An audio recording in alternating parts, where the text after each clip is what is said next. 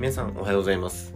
片山和沙がお送りする話題トリズラジオ。5月21日日曜日。今日も配信やっていきたいと思います。で今日はですね久しぶりなんですけどドイツ野球の話題に触れていきたいなというふうに思っていますが、まあ、このラジオを聴いていただいている方はもうご存知だと思うんですけどドイツ野球ベースボールブンデスリーガは日本の NPB と違って基本的に週末祝日にしか試合は行われないんですよね。まあ、その背景っていうのは、まあ、プロリーグではなく選手の大半は、ま本職である別の仕事を持っていたり、まあ、まだ学生だったりということが一般的なので、まあ、平日に試合ができないんですよね。だからまあ週末祝日にしか試合行われないわけですけど、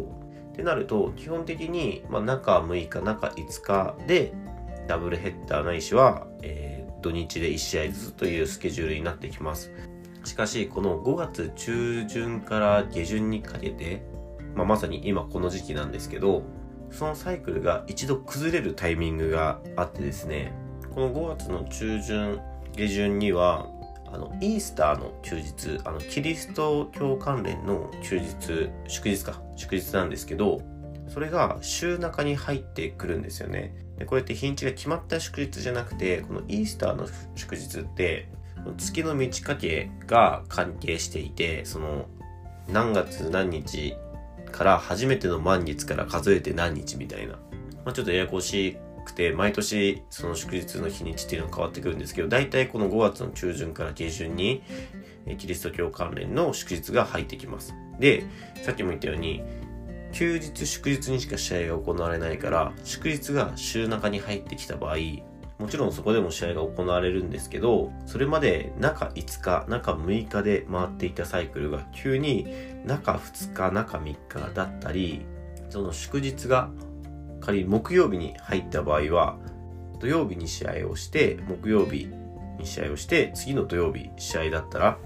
中4日の中1日で試合をしないといけなくなってくるんですよね。これがなかなかハードで、やっぱりサイクルが変わってくるっていうことは、いろんなところで影響が出てくるんですよね。まあ、例えば、そのリカバリー、あの、回復をこれまで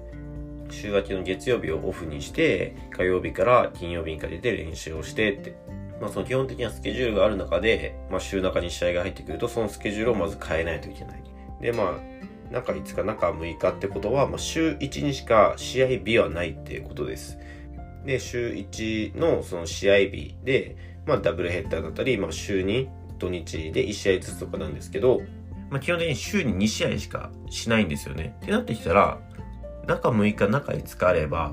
先発ピッチャーって2人いればいいんですね。よく日本のプロ野球でも先発ローテーションとか言って5人くらいで組まれたりしますよね。その先発ローテーションは基本的には2人でいいんですけど、その2人しかいない場合、この週中に試合が入ってくる週っていうのは、さすがにピッチャーは中5日、中6日で来てた中で、中3日とか中1日っていうのはかなり調整が難しくなってくるんですよね。で、単純に試合数も増えてくるわけだから1週間の中で、まずピッチャーは足りなくなってくるんですよ。こういう時に資金力のあるチームは、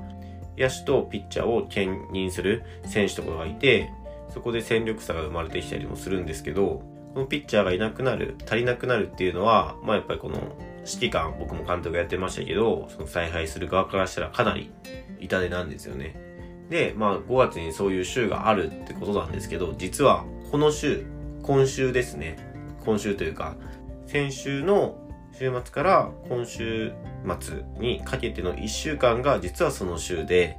今ドイツブンデスリーガでは先週の土曜日から土日、そして今回は木曜日に祝日が入ったので、土日からの中3日、中4日で木曜日、そして中1日を空けての今週末、土日と試合が続く週なんですよね。だからかなりハードな1週間で、今選手たちすごく頑張ってるんですけど、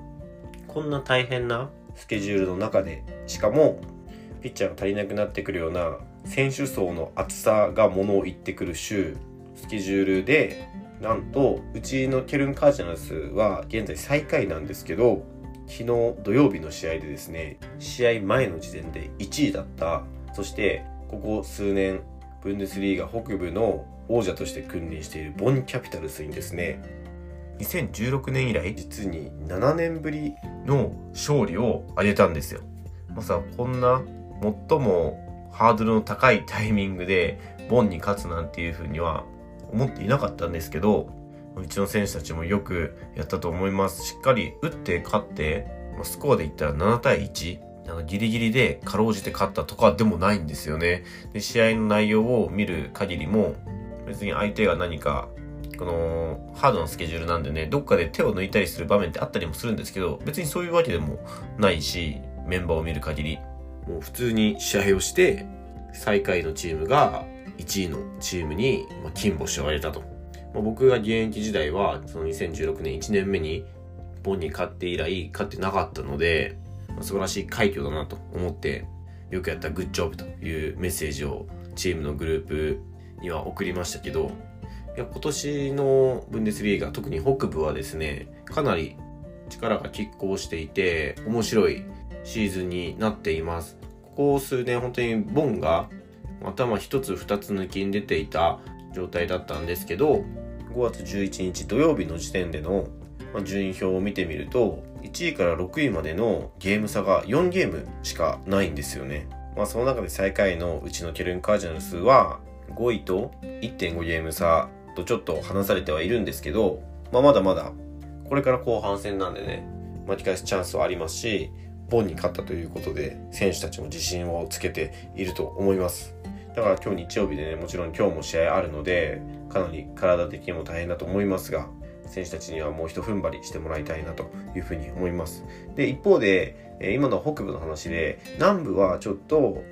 チームの戦力差が大きく出てるなという印象で、1位から7位までのゲーム差が11.5ゲーム差あるんですよね。かなり対照的ですよね。1位のレーゲンスブルクは本当に先週までかな、先週まで負けなしの開幕から10連勝だったかな。でも最下位の、えー、マンハイムは